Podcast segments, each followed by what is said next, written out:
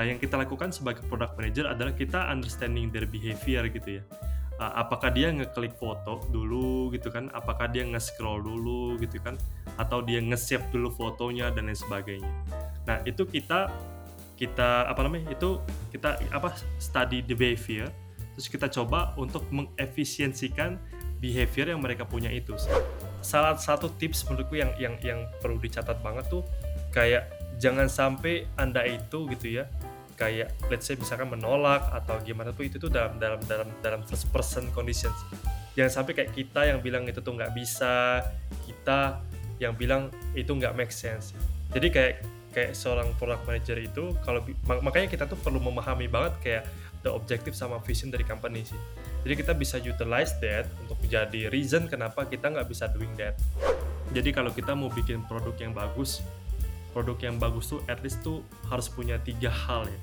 Yang pertama produk itu mesti viable. Jadi kayak produk itu tuh beneran bisa solving the problem solving the problemnya user dan juga at the same time juga solving our business problem. Yang kedua itu mesti usable ya.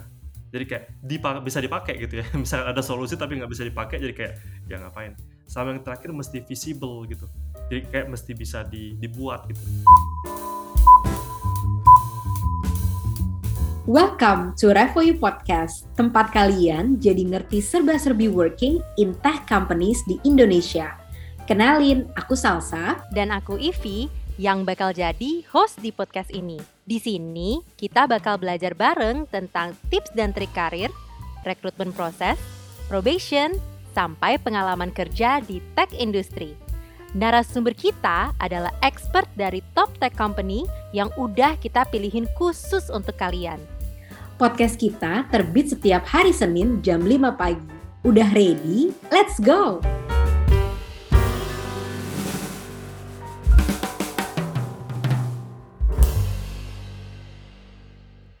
Halo teman-teman Revoyu Podcast, balik lagi bersama aku Salsa dan aku Ivi. Nah, hari ini kita kedatangan bintang tamu, dum dum dum dum, dum Mas Vitoy. Halo, halo, assalamualaikum semua. Selamat malam. Waalaikumsalam. Ya, ya. Makasih banget Mas Vitoy udah mau join hari ini uh, berbagi-bagi ilmu dan pengalaman sama teman-teman pendengar Revoy Podcast ya. Nah, hari ini kita akan bahas teman-teman di rumah tentang product management role. Nah, aku mau tanya dulu nih sama Ivi. Vi, saat kamu dengar nama product management role, kira-kira ngapain tuh role-nya? Kalau yang kamu kamu kepikiran gitu. Aduh aku malu, aku jadi mau cerita sedikit deh. Jadi dulu karena kan aku orang konten Revoyu ya, terus waktu kayak, "Oh iya kita mau launch product management," aku kayak, "Aduh ini apa? Nggak ngerti," gitu. Akhirnya aku kontak si Aloy kan gitu. Aku pikir eh jadi aku berpikir dulu product management itu dulu aku ngomong ke Aloy gini dan ternyata salah. Jadi mungkin ada yang berpikiran kayak gini jadi supaya tahu juga. Dulu aku kira kayak orang kalau ada klien, kalau dia sebelum jadi klien kita itu di-handle sama sales nih yang berhubungan sama teknologi ya. Terus kalau udah di dalamnya dia mau ngapa-ngapa-ngapain, pokoknya di handle sama si product management ini gitu. Nah, tapi katanya lebih daripada itu. Jadi ada hal yang lain daripada itu gitu. Nah, itu aku lupa apa definisinya waktu tadi sama Aloy. Nah, mungkin boleh dijelasin sendiri nih sama expertnya yang sudah datang. Nah, ya gimana Mas Vito ya? Jadi ngapain Mas produk tapi tapi mungkin ini ya dari beberapa pengalaman aku Justru kayak beberapa orang-orang yang menurutku pinter-pinter banget, itu tuh ada di product management, Vi. Jadi aku pernah ketemu be iya beberapa orang yang aku pernah aku kerja bareng, itu mantep banget. Jadi product manager biasanya tuh kalau diskusi gitu kan, jadi dia lagi minta feedback nih, karena kan aku bidangnya BD ya.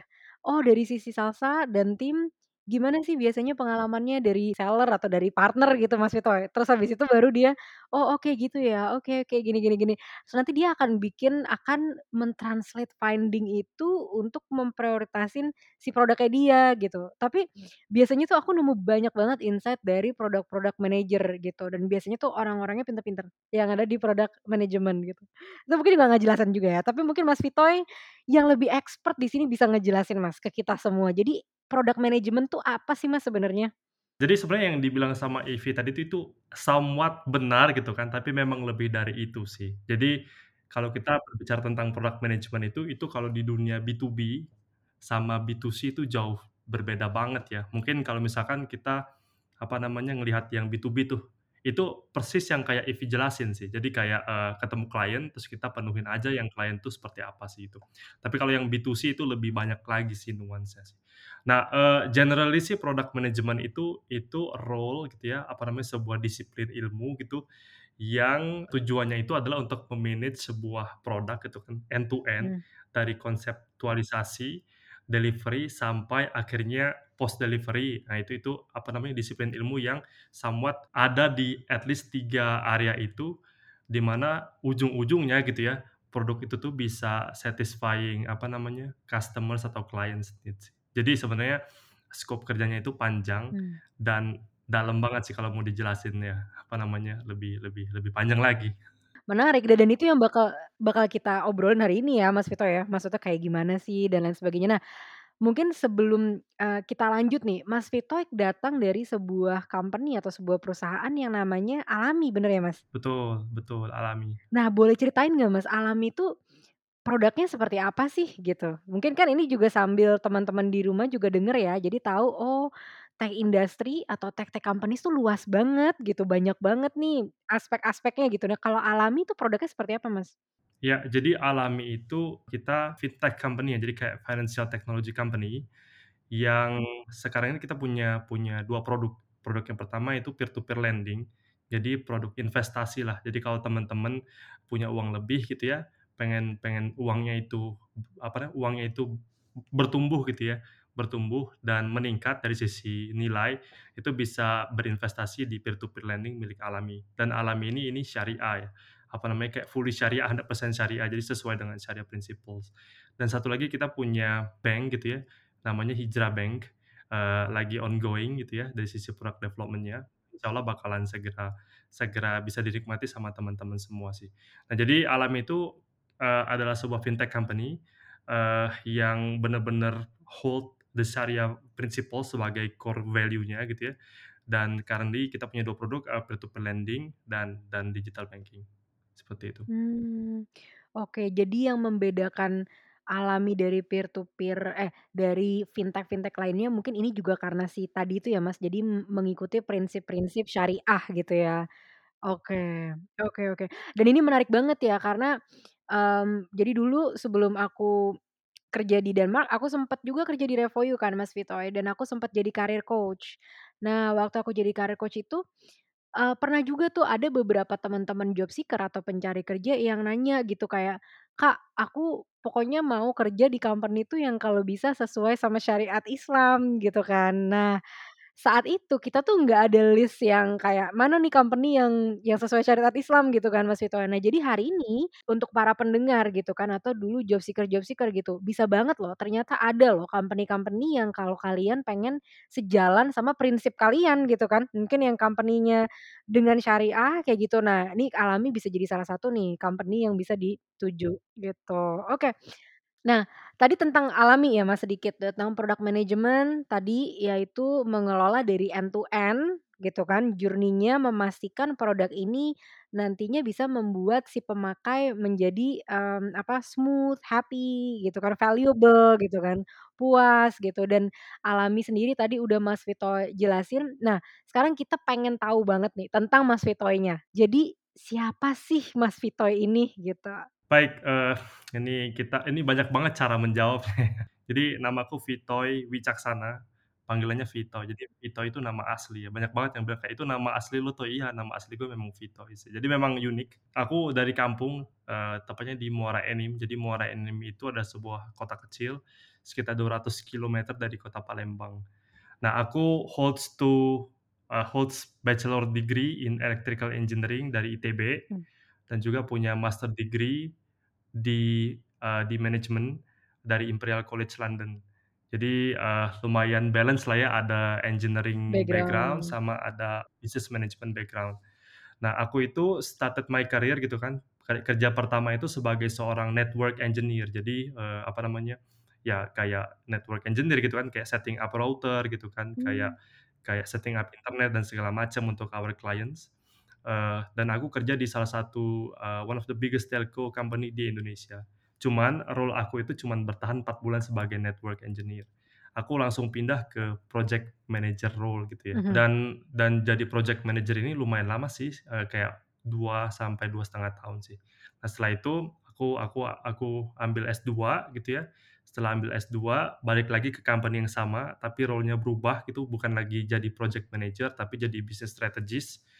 Eee, cuman setelah jadi business strategist itu, setelah kira-kira sekitar 6 bulan itu, itu mulai kayak terekspos ke apa ya, ke ke dunia startup lah ya, dan mengenal kayak product product management role ini sih. Dan sejak saat itu pindah ke ke tech company sih, sejak tahun 2016 ya, sampai sekarang. Dan sekarang ini aku menjabat sebagai Chief Product Officer di di Alami Syariah. Kira-kira gitu. Mmm, oke.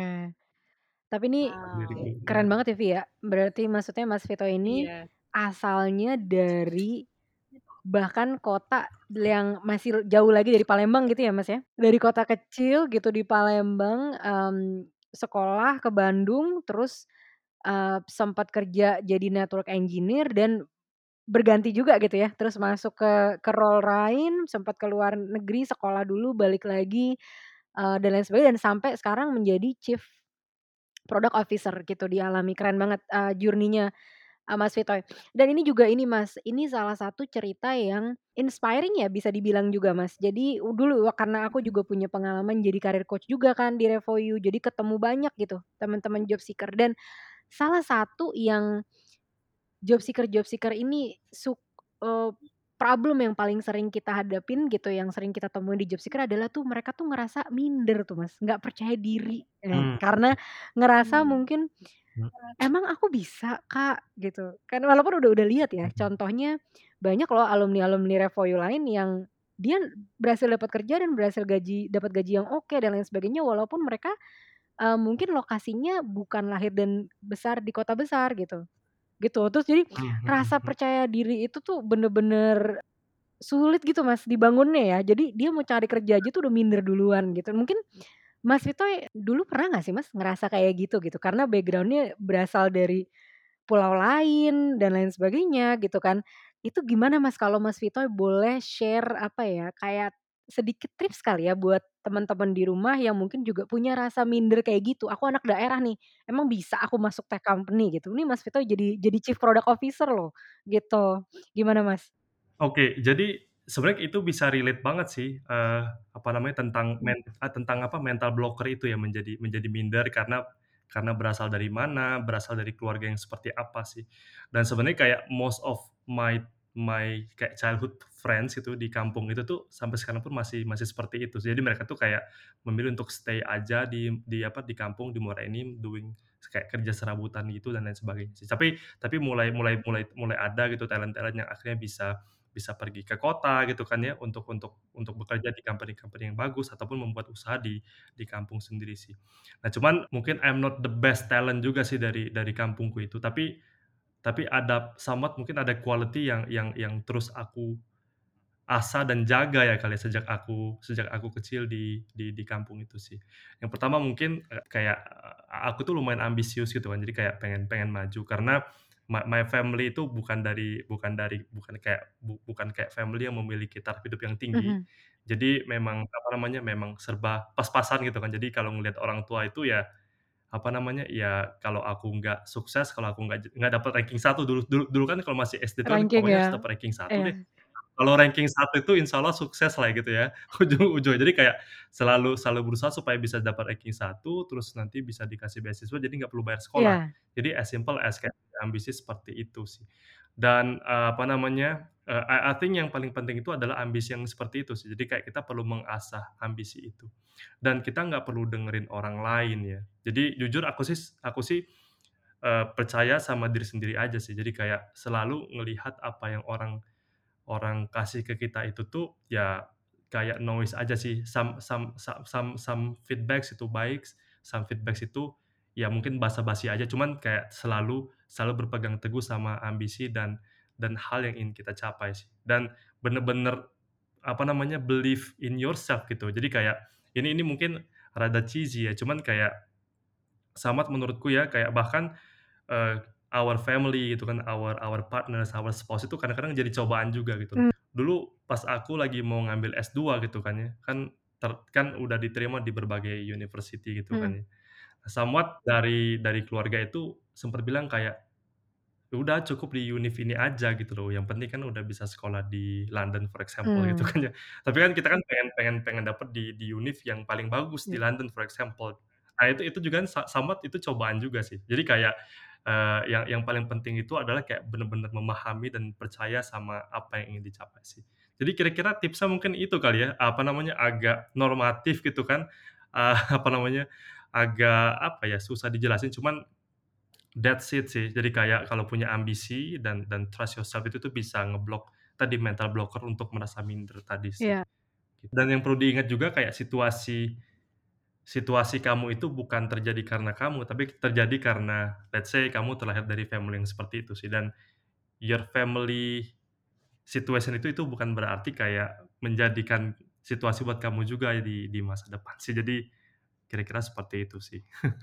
Keren banget ya, Mas. Maksudnya memang berarti, mmm, kalau ada batasan nih yang pernah kita denger gitu ya, batasan kayak, "Udahlah gitu, kamu kan emang lahir besar di sini, ya udah nggak usah jauh-jauh kerjanya," kayak gitu ya, ya kita kita tahu itu memang ada batasan seperti itu, tapi bukan berarti apa yang disampaikan orang sekitar itu menjadi realita yang harus kita ikutin gitu ya, Mas, ya. Berarti, oh iya ada orang ngomong kayak gitu, tapi ambisi dan mimpiku itu tuh lebih gede dari itu gitu ya, kalau yang tadi Mas Vitoy bilang gitu, mhm.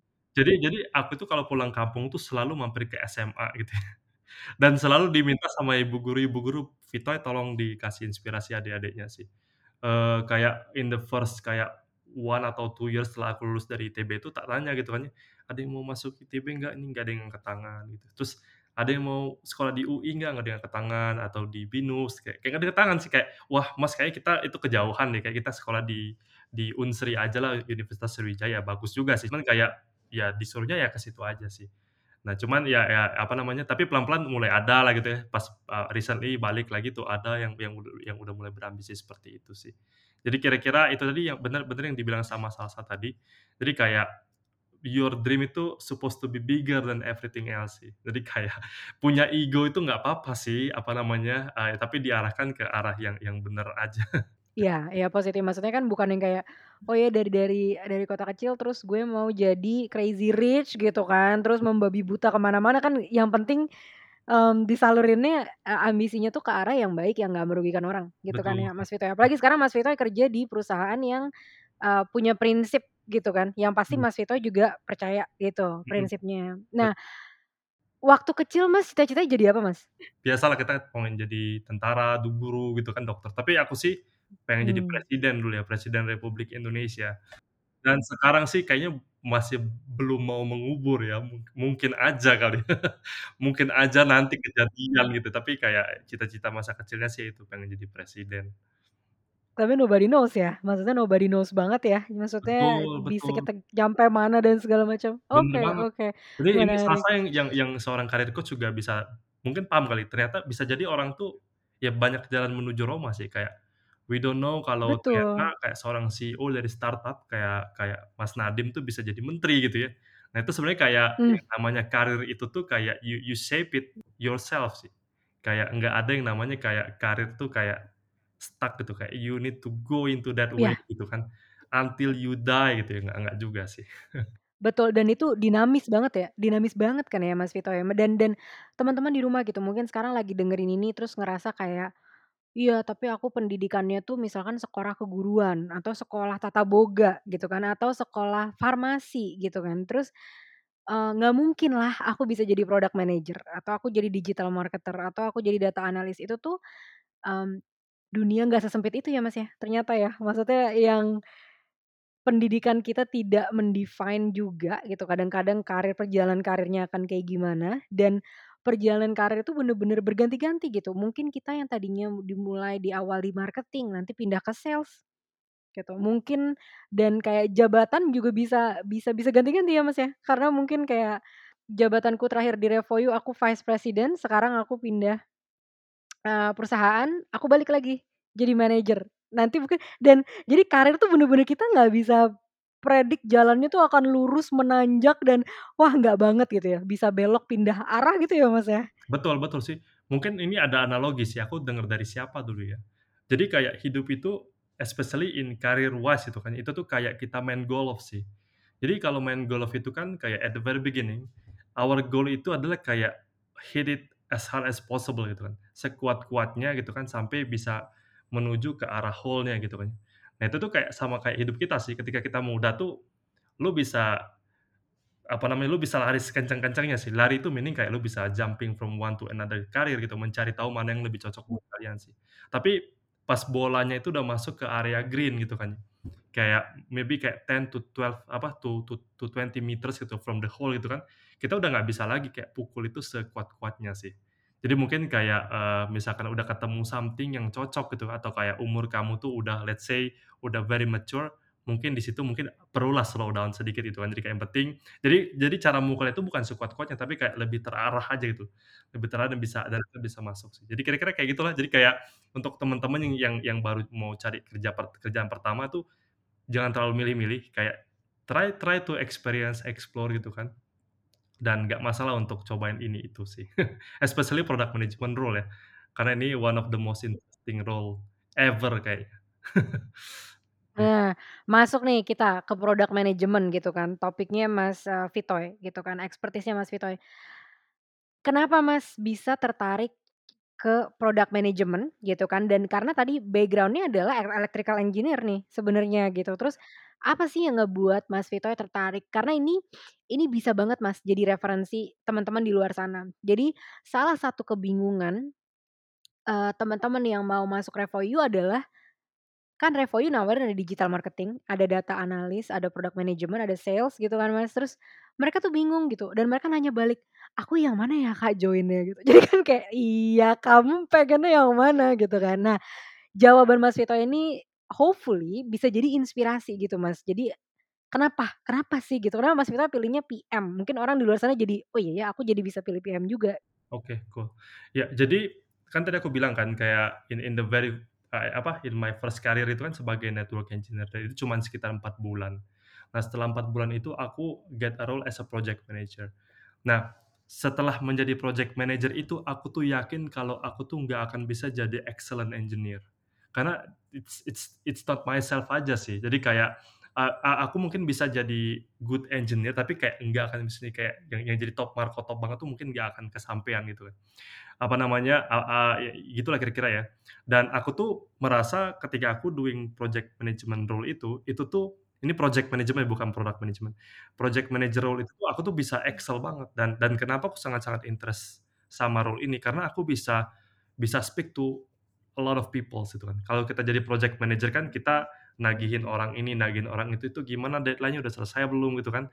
Kadang kita nanya ke tim produk, kadang kita nanya ke tim HR untuk, eee, untuk apa, untuk ngomongin tentang tim dan sebagainya sih. Jadi kira-kira awalnya tuh itu sih ya, core-nya. Jadi kayak be becoming a a a project manager tuh itu tuh seru karena aku bisa bisa berada di center of the organization lah. Nah, kemudian another factor gitu kan ya, eee, tadi itu itu apa, tesis A, tesis B-nya itu adalah kayak ketika aku S2 gitu ya, aku tuh terekspos banget sama tech and digital landscape di di London. Jadi London itu lumayan lagi growing di tahun 2014, 2015 itu ya. Jadi kayak banyak banget startup. Jadi kalau teman-teman ngelihat kayak beberapa kayak fintech itu yang bisa scan QR gitu kan, itu tuh udah dari zaman aku sekolah di di London tuh udah ada gitu, apa namanya, yang yang seperti itu. Jadi kayak, wah ini this is really cool dan segala macam sih. Cuman karena aku kerjanya di karena aku sekolahnya di business school, jadi kita itu dibentuk secara mindset supaya kita itu bisa dapat role in a management consulting company. Jadi kita tuh di-train tuh kayak management Mmm. consultant sih.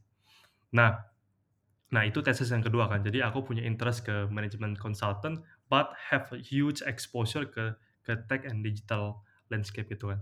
Nah pas balik ke Indo, temen yang udah shifting ke ke tech company itu talking about this product management role gitu kan.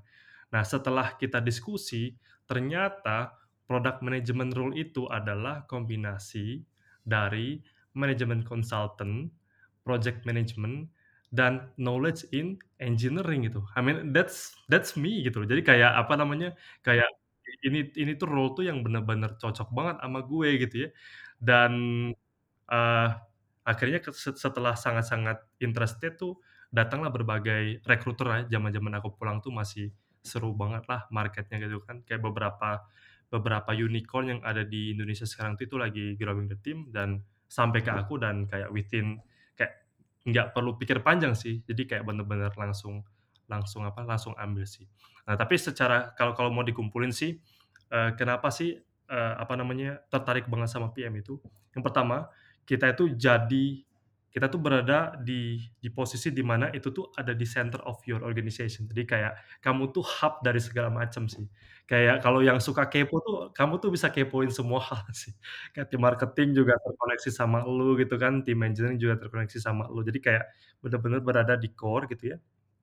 Dan yang kedua itu kita jadi berada di tempat di mana problem itu tuh ada gitu loh. Tempat di mana problem itu per perlu di-solve gitu kan. Nah, jadi jadi itu yang kedua. Sama yang ketiga sih, ya tadi sih karena background-nya itu yang benar-benar pas ya. Jadi yang pertama center of of apa namanya, the the core of the organization, yang kedua, eee, apa namanya, huge opportunity untuk solving problems, dan yang terakhir karena skill set-nya benar-benar pas banget sih. Jadi kira-kira gitulah. Nah, jadi tuh tadi mungkin, eee, Mas Vitoy Mas Vitoy mencoba-coba, terus Mas Vitoy jadi ketemu apa yang sesuai sama profile aku gitu ya? Betul betul. Jadi, buk di sini bukannya kayak Mas Vitoy masuk-masukin ke role yang ada, tapi Mas Vitoy mencari apa yang Mas Vitoy suka, yaitu tadi project management gitu kan, Mhm. terus manajemen consulting juga tadi kombinasinya sama tech company. Mhm, Gitu betul. kan, jadi cari kombinasi itu gitu. Jadi mungkin teman-teman di rumah bisa jadi bahan refleksi tuh, gitu. Kayak di di direfleksi lagi kira-kira apa ya yang aku suka gitu, kayak apa ya yang aku sukain gitu selama ini kerjaan yang kayak apa sih, aktivitas yang kayak apa sih, kayak gitu. Nah itu bisa jadi clue gitu, apakah kalian adalah seorang sales, apakah kalian adalah seorang data analytics, ataukah apakah data analis atau kalian seorang product management gitu. Dan mungkin ini yang perlu jadi catatan teman-teman juga ya. Jadi kayak especially untuk pekerjaan pertama ya. Pekerjaan pertama pertama itu bener-bener bener-bener trial and error banget sih. Kayak eksperimen. Iya. Jadi kalau kita tuh di di di project di product management role itu kita kan suka eksperimen kan. Ya udah deh kita ini produk ini kita kasih ke 100.000 orang pertama lah gitu kan. Nanti kita lihat ini kira-kira bermanfaat atau enggak itu. Sama kayak karir sih. Jadi jangan berpikir kayak kalau misalkan dapat kerjaan pertama tuh kalian bakal stick ke situ terus. Ya kecuali yang kayak dokter gitu ya. Mungkin kalau dokter bakalan Mhm. stick to to be a doctor gitu kan, apa namanya, atau atau atau yang lain sebagainya sih. Cuman kayak first first job itu itu kayak eksperimen dan kayak mengganti mengganti role itu tuh bukan berarti kayak kamu tuh jadi mesti, apa namanya, mesti stick to that role juga sih. Jadi ka kalian tuh bisa membuat apa, kayak mengakumulasikan semua role yang kalian punya sih. Nah, especially untuk product management ya. Menurutku kalau fresh grad jadi product management itu tuh bakalan lumayan tricky sih. Jadi jadi jadi kalau aku cari cari talent itu, at least tuh dia dia tuh udah pernah intern Salsa sama Ivy ya. Jadi kayak at least sudah pernah intern, punya exposure Mmm. ke ke apa namanya, ke this role. Karena tadi role ini tuh kan kayak at the the very core of organization, jadi perlu kayak getting Mmm. exposed to a lot of function sih. Dan, eee, orang itu harus bisa kerja dan luwes dan bisa ngobrol sama banyak orang dulu itu sih. It it itu itu yang paling penting sih. Nah, kalau kalau misalkan teman-teman, misalkan nih untuk first job-nya itu dapat jadi content creator atau jadi designer, jadi engineering, kalian itu akan selalu bisa pindah ke pindah ke ke product management role gitu loh, later gitu kan. Ketika kalian udah bisa nambahin exposure dari berbagai macam function. Mmm, that that that's that's actually very interesting sih Mas Tono. Mungkin biar ada gambaran lebih ya Mas, kayak teman-teman di rumah, mmm, kan tadi, eee, Mas Vito akhirnya bilang waktu itu akhirnya move ke startup gitu. Nah, mmm, Mas Vitoy, correct me if I'm wrong, itu sebelum sekarang kerja di Alami, itu pernah di, eee, startup yang, eee, berhubungan dengan travel, sama terakhir ini ya, yang apa namanya, eee, yes, yang baru IPO ya. Jadi gabungan antara, eee, hail riding dengan e-commerce gitu ya. Mungkin tadi kan kalau di Alami udah dikasih contoh Mas, itu tuh produknya seperti apa.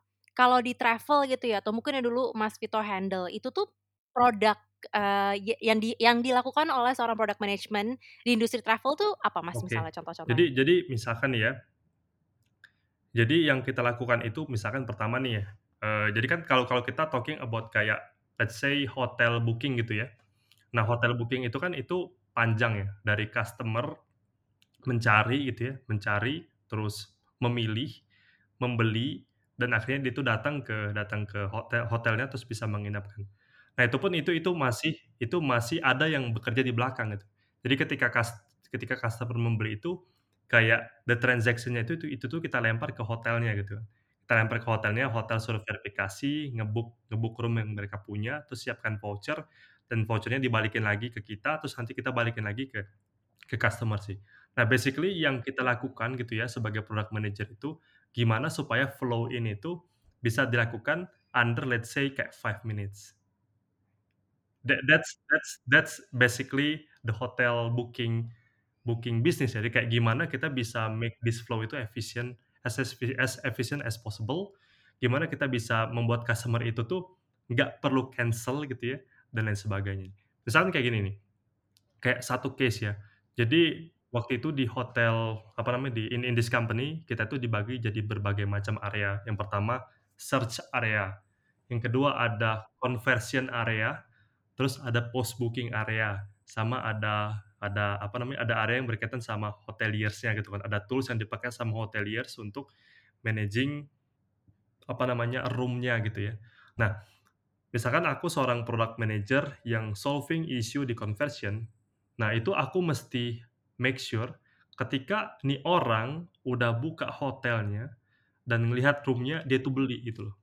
Nah, problemnya itu gimana dia itu udah masuk terus beli sih. Nah, yang kita lakukan sebagai product manager adalah kita understanding their behavior gitu ya. Apakah dia ngeklik foto dulu gitu kan, apakah dia nge-scroll dulu gitu kan, atau dia nge-save dulu fotonya dan lain sebagainya.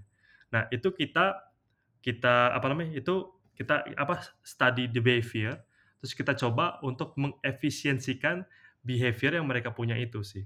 Jadi misalkan instead of mereka kalau mereka mau ngelihat banyak foto perlu klik dulu, terus scroll scroll scroll, kenapa nggak kita bikin fotonya jadi besar, terus nggak bis nggak nggak usah diklik dulu, terus baru di-scroll-scroll, tapi langsung bisa di-scroll di depan seperti itu. Jadi jadi mereka tuh kayak nggak perlu lama. Jadi biasanya tuh kalau misalkan agak lama dikit tuh orang jadi lupa gitu kan. Misalkan kita lagi nge-scroll-nge-scroll nih, tiba-tiba pengen ke toilet. Ya pas kita balik lagi ke meja tuh, HP-nya udah ke-lock segala macam, jadi lupa. Jadi jadi banyak banyak banyak interference sih. Nah kira-kira kayak gitu sih. Jadi kayak apa apa apa yang product manager lakukan, et eee, eh, apa yang aku lakukan ketika berada di company yang com company yang apa, yang bergerak di bidang travel itu, ya itu sih. Gimana kita bisa kayak somewhat memanipulasi ini orang gitu ya, apa namanya, eee, supaya bisa belanja cepat dan juga bisa belanja lebih lama gitu loh. Misalkan kalau mereka kayak udah udah udah pesen hotelnya, "Eh, pesawatnya jangan lupa dong," gitu. Atau, "Eh, tiket pes tiket tiketnya jangan lupa sih." Kira-kira kayak gitu sih. Jadi yang kita lakukan itu adalah kayak saving the behavior yang yang customer kita punya supaya bisa following what we want from them sih. Jadi kayak, eee, kita minta mereka mereka beli, belinya juga yang hotel yang mahal gitu ya. Terus sekalian hotelnya sekalian pesawatnya juga sama kita, sekalian attractions eh, apa, attractions-nya juga sama kita sih. Kira-kira kayak gitulah. Oh, menarik ya. Dan di pertanyaan follow up nih, Mas. Aku sebagai orang yang polos ya, itu berarti itu kan ada banyak Mhm komponen kan, mhm. maksudnya kan kayak ada foto, terus juga belum lagi mungkin ada coding-coding atau Betul. apa di belakangnya ya, Mhm. correct me if I'm wrong.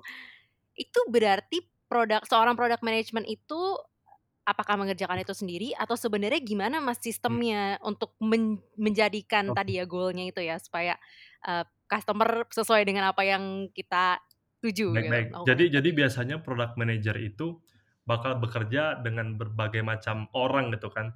Dan at the very least, ini adalah role-role yang somewhat bakalan kerja sama product manager. Ada yang namanya designer, ada yang namanya, eee, researcher, ada yang namanya data analyst, ada yang namanya engineer gitu kan. Engineer juga ada backend engineer, front end engineer, ada web engineer, ada QA-nya juga sih. Nah, mungkin kalau dari sisi kayak let's say kita punya problem gitu ya, kita punya problem nih yang perlu kita solve gitu kan. Let's say, kok di bulan ini yang beli sedikit ya gitu ya, padahal udah nggak pandemi lagi gitu ya. Nah, biasanya kita bakalan connect with data analyst dulu. "Eh, lihat dong datanya, lu bisa nggak sih, apa namanya, crunching some data yang memvari yang memvalidasi kalau ini tuh beneran problem atau enggak?" For example. Oke, itu pertama nih. Jadi kita bakal dapat datanya, "Oh ternyata iya Bro," katanya, apa nah, "memang memang ada penurunan nih kayak dari data tuh kita lihat memang ada penurunan sih, mungkin spending-nya itu dibuat dipakai buat yang lain ya gitu ya. Dari situ kita mungkin ad mungkin bakal nulis berbagai macam hipotesis kan. Oke mungkin harganya kemahalan, terus mungkin kompetitor kita ngasih voucher atau ngasih diskon segala macam sih, gitu. Nah kemudian yang kedua setelah kita tulis apa, tulis hipotesis tadi, kita bakal engage our researcher for example. Oke let's let's talk with our customer gitu kan, kalau butuh pendalaman lebih dalam gitu kan. Misalkan ada customer kita yang yang yang tiap 2 bulan belanja tiba-tiba bulan ini enggak gitu kan. Eee, misalkan dia ya dia dia udah dia udah nge-search di bulan ini gitu kan, nge-search tapi dia nggak jadi beli gitu ya. Nah kita tanya, "Kenapa Mbak nggak jadi beli?" Segala macam. Nanti kita dapat insight lagi sih. Nah dari insight dari data yang kuantitatif tadi, sama insight dari kualitatif research yang dilakukan sama tim research tadi, kita bakal kumpulin terus kita cari solusinya. Oh ternyata problemnya tuh ini gitu ya. Nah kalau kita udah punya somewhat kayak possible solution, kita bisa connect with designer gitu kan. Oh kita tuh punya punya problem seperti ini, kira-kira solusinya seperti ini. Nah gua tuh pikir kita tuh kita tuh mesti bikin fitur ini deh, kayak gitu deh, apa namanya, fiturnya apa gitu kan. Oh oh nanti nanti designer juga bakal mikir lagi, kayaknya udah nggak kayak kadang-kadang designer tuh bisa bilang kayak gini nih, kayak, "Oke kayaknya nggak perlu fitur deh Bro, kayaknya kayaknya lu kasih voucher aja deh, nggak perlu diubah sih," atau segala macam sih, gitu. Jadi kayak selalu ada ada apa namanya, validasi sih between these people gitu ya. Jadi kayak sebagai seorang product manager tuh kita tuh nggak bisa, "Eh lu bikinin gua ini dong, eh lu bikinin gua ini." Jadi kita tuh kayak selalu engage people tuh untuk solve the problem together gitu ya. Nah nanti kalau misalkan ternyata kita butuh fitur yang yang yang perlu dibikin, nanti designer ini bakalan bikinin UI-nya lah. Kayak bikin flowchart gitu kan, pakai bikin wireframe, dari yang kotak-kotak doang sampai yang bagus itu, sampai ada mockup-nya. Ketika semua orang udah udah udah suka, oke nih, eee, ini somewhat udah bisa dites ke customer dan customer juga udah suka sih, kita bisa engage engineer, terus akhirnya engineer yang bikin, setelah selesai kita tes bareng, setelah tidak ada problem baru kita release ke ke ke versi yang baru. Kira-kira seperti itu sih. Jadi kayak product manager itu tuh kayak orkestrator aja. Jadi kayak this this guy itu knows the problem, tapi dia itu leveraging others capability untuk bisa creating the solution sih. Nah makanya kayak, eee, apa namanya, jadi kalau kita mau bikin produk yang bagus, produk yang bagus tuh at least tuh harus punya 3 hal ya. Yang pertama, produk itu mesti viable, jadi kayak produk itu tuh beneran bisa solving the problem solving the problem-nya user dan juga at the same time juga solving our business problem. Yang kedua itu mesti usable ya. Jadi kayak dipa bisa dipakai gitu ya. Misalnya ada solusi tapi nggak bisa dipakai jadi kayak, ya ngapain. Sama yang terakhir mesti visible gitu. Jadi kayak mesti bisa di dibuat gitu. Misalkan kita ada ada problem di sisi transportasi, solusinya itu pakai teleport, itu nggak visible gitu ya. Apalagi it it it might be usable, it might be viable, tapi nggak visible. Nah jadi at least mesti tiga ada 3 hal itu, viable, usable, and visible. Nah si product manager itu itu kayak ensuring the viability tadi sih. Jadi kayak ini tuh viable. Nah sedangkan yang yang yang usable, yang apa namanya, yang visible itu tuh orang lain. Tapi si product manager yang mesti kayak menggali itu sih. Kira-kira kayak gitu. Jadi kayak nggak dikerjain sama product manager semua, tapi responsibility-nya itu kayak nempel sama semuanya sih, kira-kira kayak gitu. Hmm. Kayak yang punya produknya gitu ya, Mas? Jadi kayak ya pokoknya mikirin gimana produknya heeh. Betul, makanya ada yang bilang kayak, "Oh, product manager tuh is is the CEO of the product," gitu kan. Eh, somewhat somewhat benar ya. Iya, baru mau bilang. Somewhat somewhat benar gitu, tapi tapi ada yang against juga sih. Tapi kayak s as as a CEO of product itu udah jadi kayak common sense itu atau common terms itulah di dunia product management sih. Kira-kira kayak gitu jawabannya, Ivi. Ya, jadi ada insight. Oke, jadi paham, keren juga. Kemarin soalnya ada anak lulusan Revoyu, itu dapet title-nya product owner. Terus aku nanya sama Alang, "Lah ini sama nggak manajemen?" Gitu. "Sama sama," dia bilang gitu. Tapi dengan dengan responsibility yang seperti itu make sense sih. Aku juga tadi waktu denger kayak ini kayak owning something ya, kayak ya owning a ya kayak orang owning a business, tapi this is owning a product Kadang-kadang gitu ya. memang kayak bingung ini product owner ada ada yang berusaha membedakan ya. Memang ada product owner, ada product ada ada yang berusaha membedakan, tapi sebenarnya kayak itu depends on product culture-nya aja sih. Kalau misalkan role-nya seperti itu, ya bisa jadi sama, bisa jadi beda sih. Jadi, eee, apa namanya, depends on product culture. Iya, menarik banget menarik banget. Sebelum agak lanjut sama yang tadi, aku masih, eee, masih kepo dikit mungkin di rumah juga. Kalau di yang satunya, Mas yang baru IPO ya. Itu kalau itu Contoh contoh produknya produknya ya? kayak gimana, Mas? Jadi teman-teman biar ada gambaran produk tuh apa sih? Karena takutnya orang kan mikir produk tuh Mmm. pulpen gitu, tapi kan ini kita ngomongin produk lain ya gitu, produk yang teknologi gitu. Kalau di sit kalau di industri itu produknya Mhm, seperti apa kalau misalnya? yang di kalau yang di industri yang itu, ya produknya itu ya kayak di end produknya itu adalah kayak aplikasi yang yang teman-teman pakai sekarang gitu kan ya. Eee, misalkan kayak untuk untuk untuk making apa, making ride hailing, eee, order gitu ya kalian kan pakai pakai aplikasinya kan. Ya itu itu itu end product yang kita bikin untuk teman-teman semua sih. Tapi kan behind itu kan ada kayak flow yang kita buat yang agak mirip sama yang yang di yang yang sebelumnya tadi gitu ya. Jadi kayak orang nge-search dulu, masukin alamat segala macam gitu kan nanti tiba-tiba udah selesai booking, nanti kita blast ke aplikasi yang satunya, which is aplikasi abang driver-nya gitu ya. Nanti dari dari aplikasi abang driver-nya nanti, "Oh ini gua dapet nih," terus gua pencet, gua terima, nanti kalau udah match gua bisa datang ke rumahnya segala macam sih. Kira-kira hampir mirip sih sebenarnya ya. Jadi kayak sebenarnya kayak end end product-nya itu adalah aplikasi, cuma kalau kalau yang mau aku bilang sih kayak sebenarnya kayak produknya itu adalah kayak di experience end to end-nya itu sih. Jadi kayak apa namanya, dari dari dari dari gimana customer itu berinteraksi dan segala macam sih. Nah kadang-kadang orang tuh juga bingung ya ke antara produk sama fitur gitu ya. Apa sih bedanya gitu ya. Nah, itu beda banget sih. Jadi kayak kayak produk itu tuh adalah kumpulan dari dari berbagai macam fitur. Misalkan nih, kayak tahu kan pulpen yang bisa ganti warna gitu? Produknya itu adalah pulpen, tapi kayak fiturnya itu bisa ganti warna gitu loh. Bisa ganti warna, apa namanya, 1 kali di 1 waktu. Kan nggak bisa kan kayak merah ama biru kita pencet gitu kan, yang itu nggak bisa kan. Jadi hanya bisa 1. Kira-kira seperti seperti itu. Jadi kayak kalau kalau di di di di apa namanya, di di di non-digital product, produknya memang gampang teman-teman rasakan, pegang gitu ya, pegang kayak botol Aqua itu juga sebuah produk. Cuman untuk di dunia digital tuh mostly sih aplikasi sih. Mostly mostly aplikasi yang teman-teman punya di di handphone sih. Tapi sebenarnya kayak the real product itu adalah algoritma yang bekerja di di belakang itu sih. Mmm, kira-kira kayak gitulah. Mhm.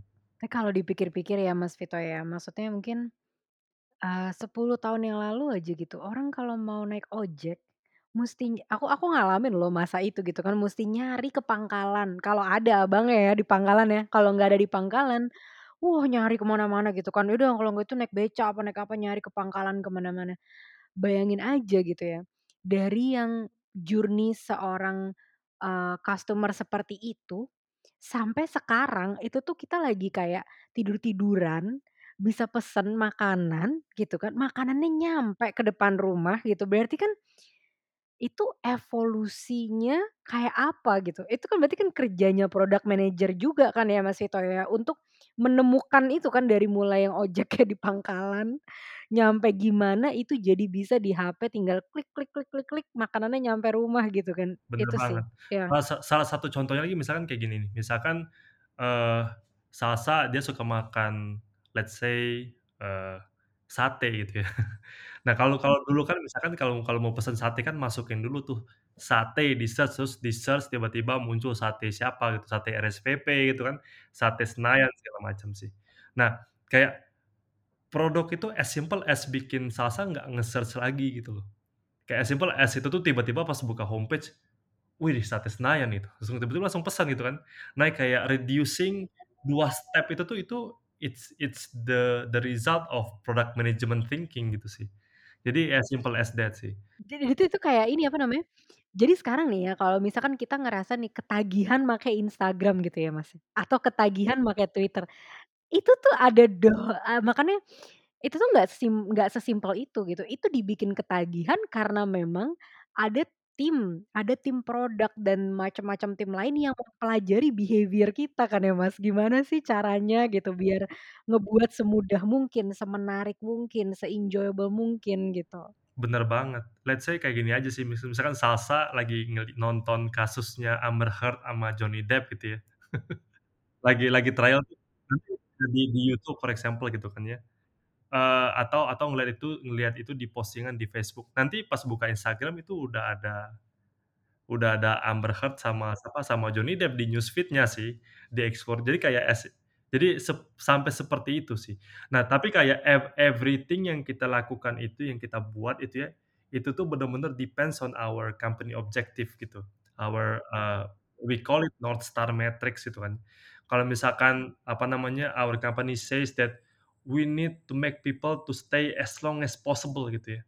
Ya udah sih, itu bakalan kita cari gitu ya, gimana supaya salsa bisa nge-scroll mulu di Instagram, kayak nggak habis-habis itu kan. Atau misalkan kita pengen di bulan ini customer kita itu, eee, ordernya ordernya itu 2 kali lebih sering gitu.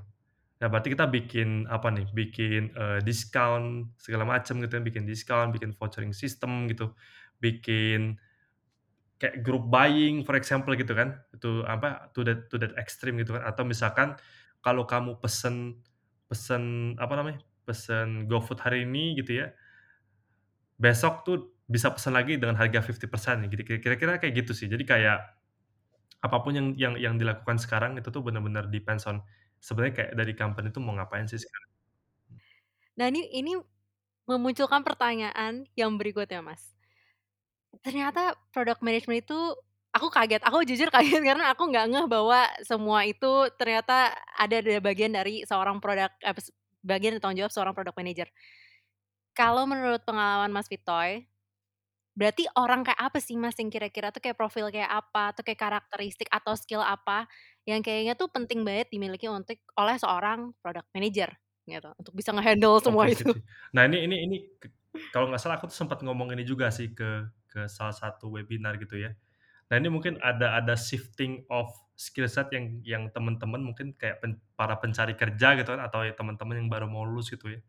Jadi kalau misalkan di tahunku dulu gitu kan, sekitar 10, 12 tahun yang lalu tuh, hard skill itu itu kayak dewanya gitu ya. Kayak lo lo tuh hard skill dulu deh gitu ya. Lu mesti jago elektro dulu, atau lu mesti jago ngoding dulu, atau lu mesti jago bikin desain dulu sih. Baru soft skill tuh tambahannya gitu ya. Oh, lu bisa ngomong yang baik, lu bisa nyatet yang baik. Nah, cuman kayak recently itu tuh terbalik sih. A aku udah interview kayak ratusan orang gitu ya untuk untuk masuk ke tim atau as simple as untuk masukin orang ke company. Menurutku yang paling penting sekarang itu adalah kayak having this soft skill sih. Jadi kayak orang-orang itu mesti harus bisa, apa namanya, me-manage their project by their own gitu kan, supaya tepat waktu selesainya. Dia juga mesti bisa berkomunikasi dengan orang lain dengan gampang, dengan siapa pun, dengan introvert dan ekstrovert, dia mesti bisa seperti itu. Dan dan lain sebagainya sih. Jadi kayak, apa namanya, eee, soft skill itu sekarang tuh lebih penting dibanding hard skill menurutku ya. Jadi kayak itu itu itu tuh udah udah kayak jadi harga mati. Kalian mesti mesti mesti punya pribadi yang baik, punya so soft skill yang baik, sehingga hard skill yang kalian punya itu tuh tuh itu bisa berguna dengan dengan jauh-jauh lebih besar lagi gitu kan.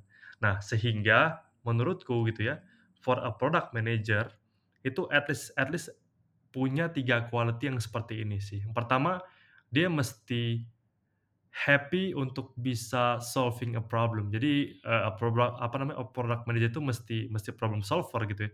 Karena problems are everywhere gitu ya. Jadi misalkan kayak customer nge-sales tiba-tiba dia kill di app itu itu problem. Eee, customer udah masuk ke ke payment page, tapi nggak ada payment pakai credit card karena dia suka pakai kartu kredit, itu juga problem juga sih. Jadi at least the first quality yang seorang product manager itu punya itu mestinya kayak ya, this guy itu loves to solve a problem lah, kayak problem solver. Nah, yang kedua, I think karena the role will force the person untuk bisa connect with a lot of people, harus punya quality seperti seorang fasilitator sih. Jadi tadi yang kayak Salsa bilang kan, PM itu nanya, "Eh, dari BD gimana nih pengalamannya?" Gitu kan, "Ju kalian jualan kayak gimana sih?" Gitu. Atau misalkan kayak, eee, kayak sama let's say sama driver, "Pak, biasanya start start, eee, nyari pelanggan dari jam berapa, Pak?" Gitu. Kira-kira kayak gitu. Jadi kayak, eee, a a product manager must be a facilitator, karena dia tuh memfasilitasi, kayak apa namanya, getting the insight itu kan, apa, kayak mengeluarkan insight yang orang itu tuh sambat nggak bisa keluar sendiri dan lain sebagainya sih. Kira-kira seperti itu. Ngebantu ideation juga, kadang-kadang tuh ide itu nggak muncul dari kita, tapi kita kita kita kita datang kita datangin semuanya, designer, researcher, engineer, data analyst, terus as simple as dengan tanya aja gitu kan, tanya, memfasilitasi pertanyaan, diskusi antar orang, tiba-tiba boom, keluar brilliant idea gitu kan. Jadi jadi that's the second one sih, the facilitator.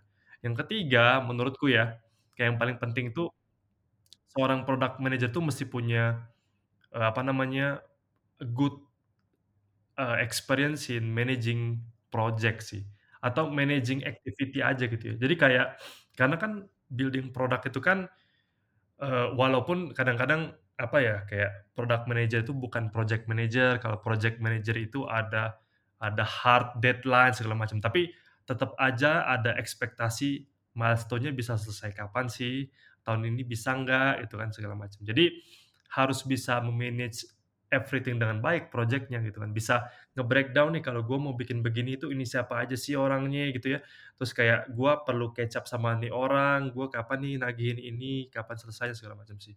Jadi menurutku sih, eee, at least ada 3 quality yang perlu dimiliki, at least ya. Eee, ini ini for starter nih ya, kayak, eee, a problem solver mindset, a facilitator mindset, and project manager mindset sih.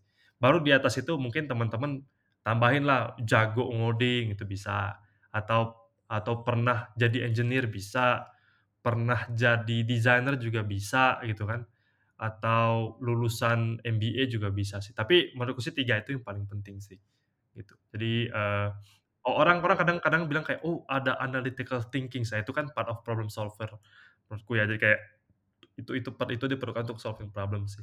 Kira-kira gitu I 3 tadi ya.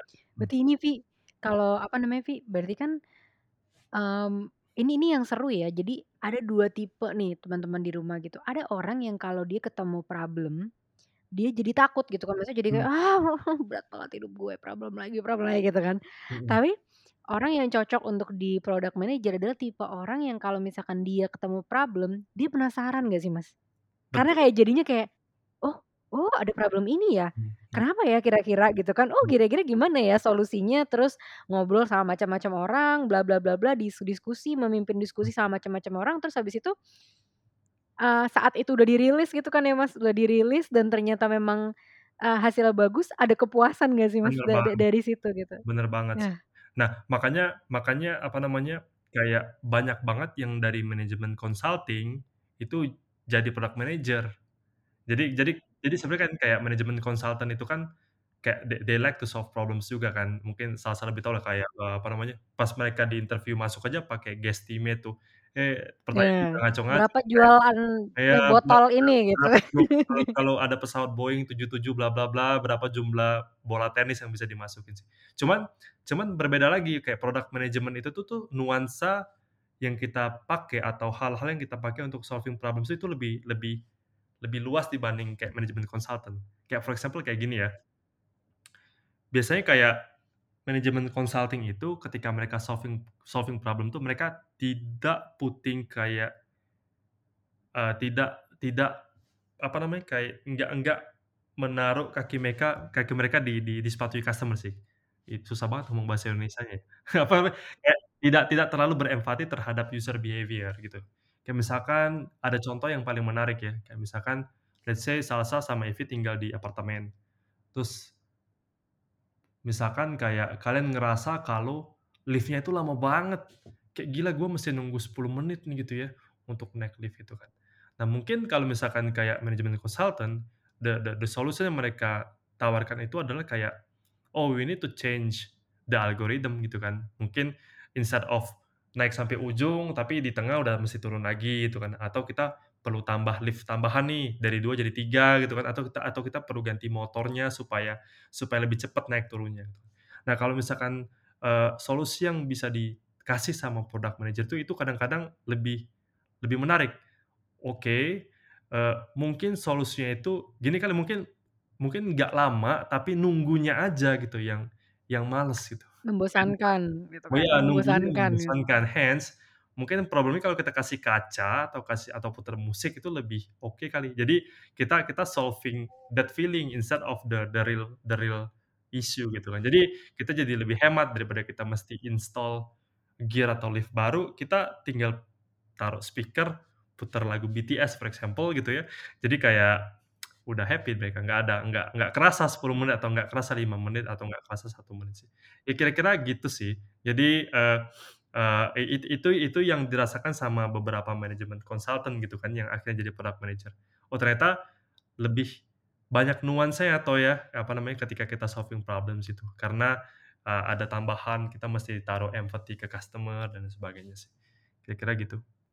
Mmm, iya menarik menarik menarik. Mas, tadi mau nanya dikit dong. Tadi kan dibilang kalau punya hard skill kayak coding Mhm, atau mhm. desain, that would be great gitu. Sat pertanyaannya adalah 1 harus atau Iya. enggak, kedua kayak oh oke jawabannya langsung dijawab ya, jadi nggak harus ada Bener. skill Ya to be to coding be atau honest skill ya to be desain honest ya, aku tuh coding. kuliah algoritma dan Heeh. struktur data tuh kayak nggak lulus sih.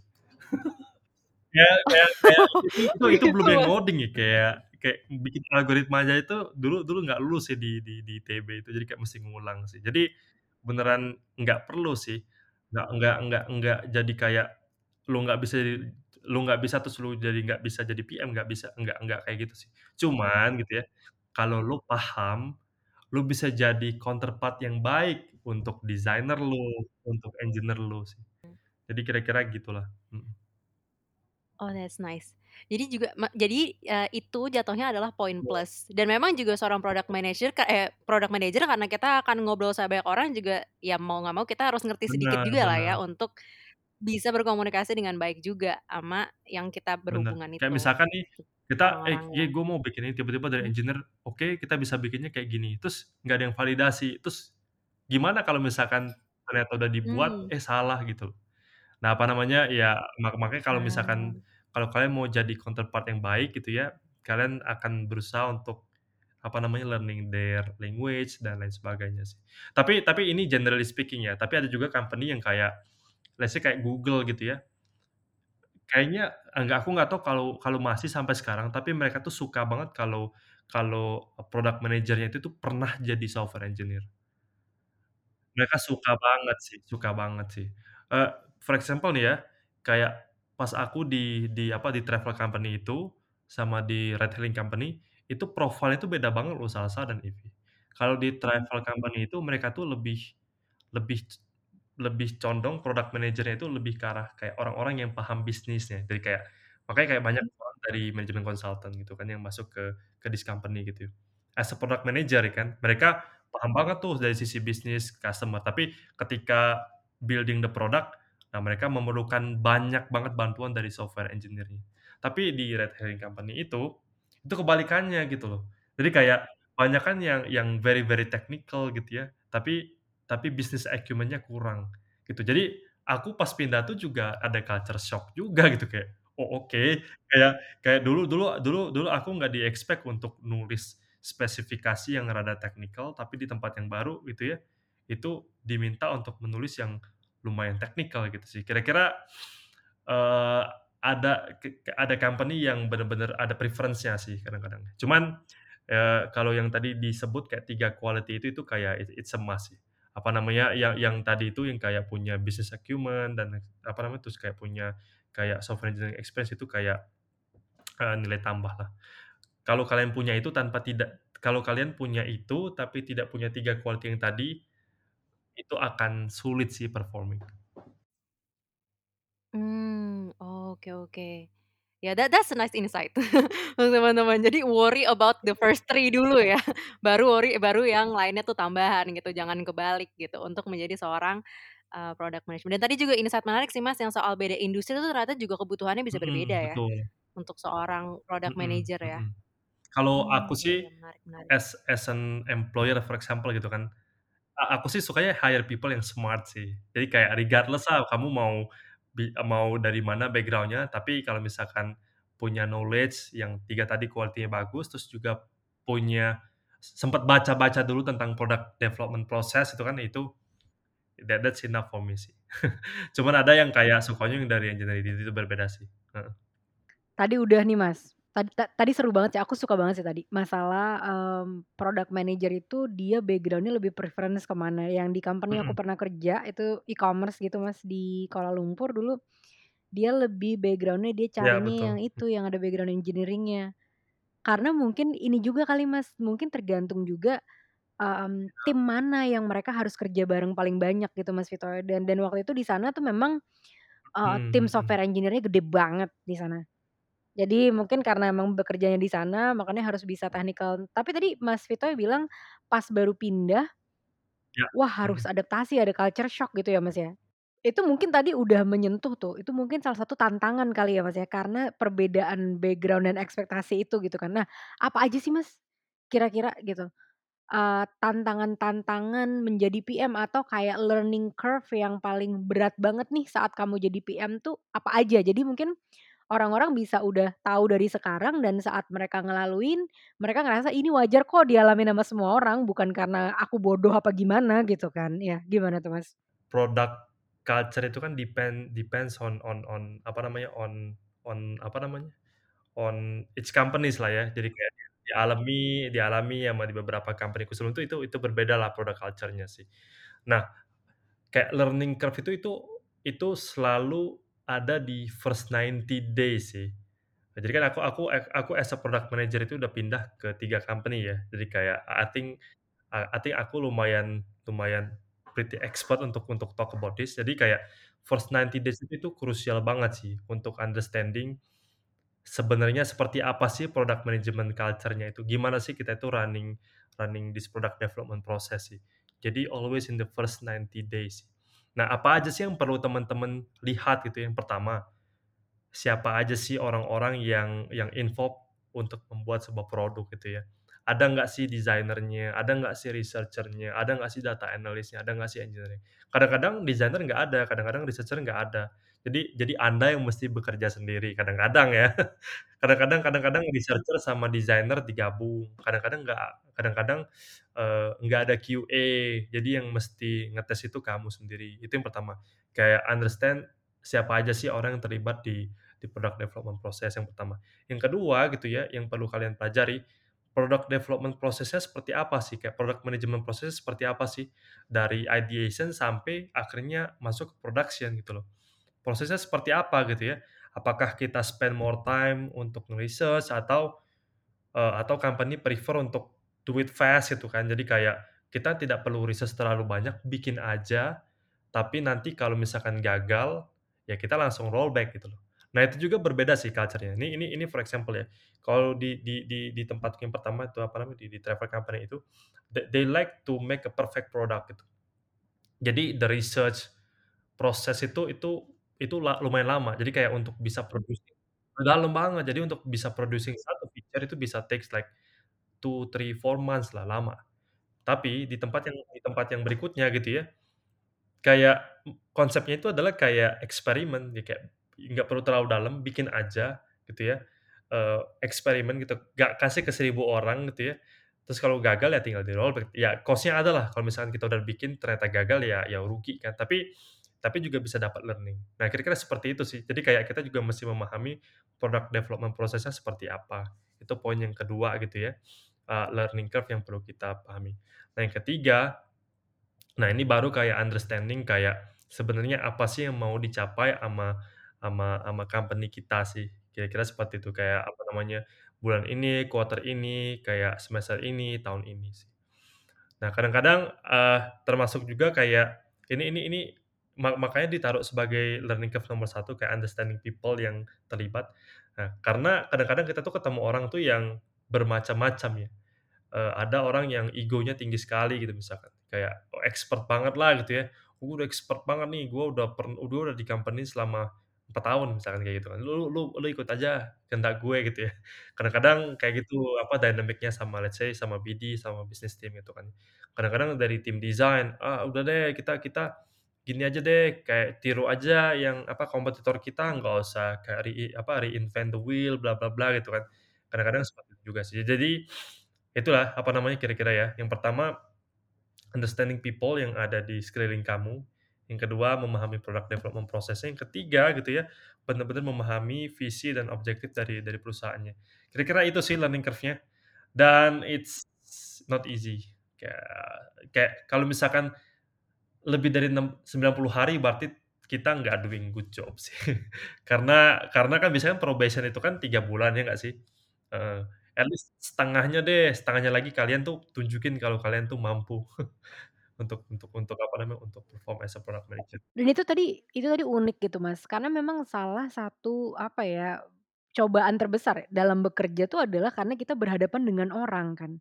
Dan orang itu kan datang dengan personality-nya masing-masing, ya kan, dengan preferensinya masing-masing. Mungkin orang melihat kita juga seperti itu, gitu kan. Kita juga datang dengan personality kita dan lain sebagainya. Nah, product management tadi Mas Vito bilang kalau ini adalah pekerjaan yang kamu itu in the middle, kamu sometimes become coordinator dan juga facilitator gitu kan. Nah, terus gimana tuh Mas menghadapi kadang dan dan ini juga ini ya, maksudnya saat ada perdebatan atau ada ada berbeda-beda ide dan segala macam gitu. Kadang kan memang susah dipungkiri ya, ada orang kalau kalau ada orang yang egonya gede gitu, dia untuk bisa menerima ada ide yang lebih baik tuh susah gitu kan. Bodoh gue kalau udah bilang A, ya gue A terus gitu kan sampai ke mana-mana gitu. Nah, gimana Mas Vito ya Mas menghadapi itu sebagai fasilitator? Karena aku yakin di pekerjaan yang sangat, eee, butuh koordinasi kayak gini, Mas Vito pasti udah banyak menghadapi beda-beda orang kayak gitu nih, karena koordinasi sama banyak orang gitu kan. Itu gimana Mas? Sa salah satu tips menurutku yang yang yang perlu dicatat banget tuh, kayak jangan sampai Anda itu gitu ya, kayak let's say misalkan menolak atau gimana tuh, itu tuh dalam dalam dalam dalam first person condition sih. Jangan sampai kayak kita yang bilang itu tuh nggak bisa, kita yang bilang itu nggak make sense sih. Jadi kayak kayak seorang product manager itu kalau makanya kita tuh perlu memahami banget kayak the objective sama vision dari company sih.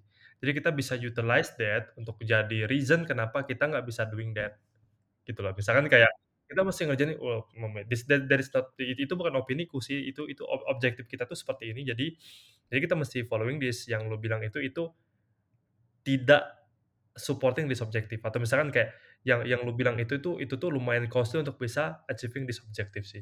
Jadi, eee, jadi kayak selalu hindari speaking in first person gitu kan, gue gitu kan, menurut gue gitu kan, segala macam. Ya kadang-kadang oke lah, tapi kayak ketika ketika mesti apa, making the decision gitu kan ya, kayak, eee, untuk moving forward. Kadang-kadang kadang-kadang tuh ora makanya dibilang sama salsa tadi sih, sama Ivy ya, kayak working with people tuh susah banget. Kalau misalkan ada 100 orang ya berarti 100 ide gitu ya. Nah kadang-kadang kita kan mesti dan dan ada situasi juga di mana kita itu masuk ke ada ad ini, a a ada istilah namanya kayak brainstorm creep ya. Jadi kayak kita brainstorm terus, kayak nggak kelar-kelar gitu nggak nggak maju-maju karena orang lain tuh punya ide semua gitu. Nah kadang-kadang, eee, kita mesti moving forward and making decision, tadi sih ketika kita making decision, eee, avoid untuk bilang, "Gua mau ini," gitu loh. Itu itu itu itu aja sih, apa namanya, jadi kayak always always use the company's objective as a reason untuk moving forward sih. Jadi pokoknya jangan ini berarti ya Mas ya, pokoknya jangan, eee, udahlah gitu ya, itu nyebelin dan ngeselin gitu kan saat orang terlalu ego, tapi jangan kita tenggelam jadi bawa diri kita di situ gitu ya. Jadi bawanya balik lagi loh, kita diskusinya nih company objective gitu ya. Mas pengen nanya, kayak berarti karena tadi salah satu yang utama dan juga learning curve-nya adalah harus setuju sama visi dan mi maksudnya harus paham visi dan misi perusahaan. Berarti kayak mungkin correct me if I'm wrong, suggestion mungkin buat nyari dis yang lagi mau nyari kerja di bidang prod product management itu harus pilih bener nggak sih perusahaannya? Kayak maksudnya jangan sampai kita atau enggak mungkin Mas Vito punya pengalaman nggak kayak meng-handle, eee, be beda nggak sih kayak meng-handle, eee, sebuah produk atau goal visi perusahaan yang kita suka sama yang sebenarnya kita tuh nggak align gitu? Iya sih. I think ini bukan cuman untuk kayak product management role aja sih, apa namanya, kamu bisa kayak kamu bisa berada di role apa pun, tapi kayak memahami apa yang di perusahaan itu tuh mau kerjain, value yang mereka itu mau capai itu seperti apa, manfaat yang mereka mau kasih ke society seperti apa, itu tuh penting banget sih. Regardless your position sih, menurutku ya. Eee, apa namanya, karena itu tuh bakalan jadi part of your life gitu ya. Eee, mungkin mungkin aku pindah dari satu company ke company yang lainnya, ya aku udah beberapa kali pindah lah pokoknya ya. Tapi kayak aku tuh pindah tuh karena purpose sih. Karena enggak enggak karena kayak another stuff kayak apa, career progression gitu kan, atau kayak economic benefit, tapi mostly karena aku punya purpose yang lebih higher untuk dicapai sih. Dan sedangkan yang lain-lain itu tuh itu tuh ya tambahannya aja. Jadi jadi itulah pentingnya ya. Jadi kayak apa namanya, orang tuh kan kayak orang bisa berdaya gitu ya, orang bisa bisa fokus, orang bisa bersemangat kalau ada yang pengen dituju gitu ya. Nah, itu mesti kalian pahami sih. I believe Salsa dan Eve itu kayak join Revo itu karena karena sebuah hal, mungkin karena apa, karena kan karena, eee, tertarik dengan dunia pendidikan gitu kan atau atau menyetarakan akses akses professional education to everybody gitu kan. Karena itu sih, jadi regardless the position sih kita mesti mem memahami itu sih, memahami, eee, why-nya gitu ya, kenapa kenapa lu join kita gitu loh. Eee, itu itu itu selalu dit selalu aku tanya sih, kenapa sih, kenapa wh why we are why are we having this interview today gitu, kenapa lu, motifnya apa gitu sih. Nah, kalau dipikir-pikir Vi, maksudnya kerjaan itu itu itu kayaknya the majority of time loh, yang kita masih yang kita bangun ya, excluding tidur ya kan, itu tuh salah satu majority of time loh yang yang kita spend gitu kan. Bayangin nggak sih kalau waktu terbesar yang kita jalanin tiap hari gitu kan, bangun yang pertama dilakuin gitu kan, pergi kerja, terus pulang udah capek gitu kan, terus habis itu baru mau ngelakuin yang lain gitu. Kalau itu bukan sesuatu yang sesuai sama purpose gitu kan, sesuai sama purpose kita, atau itu bukan pekerjaan yang memang kita enjoy dan tertarik lakuin ya, enjoy nggak berarti, oh tiap hari seneng, wah gitu kan, enggak juga. Maksudnya, ya dia in the core-nya kita suka gitu ngelakuin itu gitu kan, gila bakal miserable banget nggak sih hidup? Tips untuk tips untuk teman-teman juga yang baru cari kerja ya.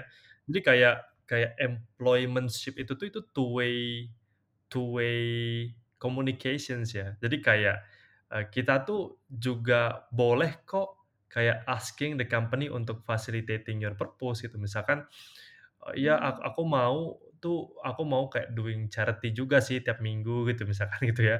Bisa nggak sih, apa namanya, kita ada ada programnya seperti itu, atau misalkan kayak ak aku pengen walaupun aku kerja, aku pengen tetap, eee, belajar Mas, jadi aku mungkin sore aku bakalan agak agak slow gitu ya, gitu. Itu juga bisa sih karena karena, eee, karena ya employment-ship itu two way two way apa namanya, two way, eee, communication gitu. Two way bener sih.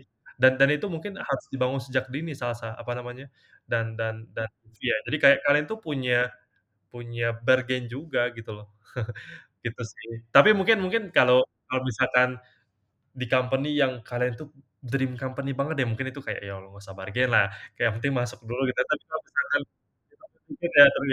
kayak kalau ya apa, pokoknya ada ada balance-nya lah ya, meski mungkin kalau misalkan kita terlalu itu nanti orang jadi bete, tapi kayak kalian tuh berhak kok untuk asking gitu ya. Eee, for example gitu kan ya, a ada beberapa orang yang open gitu ya tentang misalkan tentang tentang problem yang dimiliki gitu. Misalkan kayak, "Oh gua tuh nggak cocok kerja sama orang yang seperti ini Mas," gitu kan. Kayak, "Mas Vito orangnya kayak gitu nggak?" Gitu kan. Wah, aku bilang, "Oh oke juga sih." "Oh enggak," jadi kita ternyata kita cocok gitu. Jadi kayak orang orang tuh udah mulai kayak gitu sih, kayak, "Kira-kira Mas kalau misalkan aku itu malam gitu ya, nggak bisa dihubungin, nggak apa-apa nggak?" Gitu kan. Ya ya oke itu kan, tapi misalkan ada apa gitu misalkan. Jadi jadi beneran beneran bisa gitu sih tipsnya. Jadi mungkin sejak dini tuh, eee, apa namanya, dibangun mentality kalau kalian kalian itu juga berhak dapat hal yang lain selain gaji sih, selain gaji. Kadang-kadang tuh kita mikir gitu kan ya, kalau kerja tuh dapat gaji, enggak, kerja itu dapat dapat pengalaman, dapat teman, dapat dapat belajar, bener sih gitu. Gitu kira-kira ya. Hmm.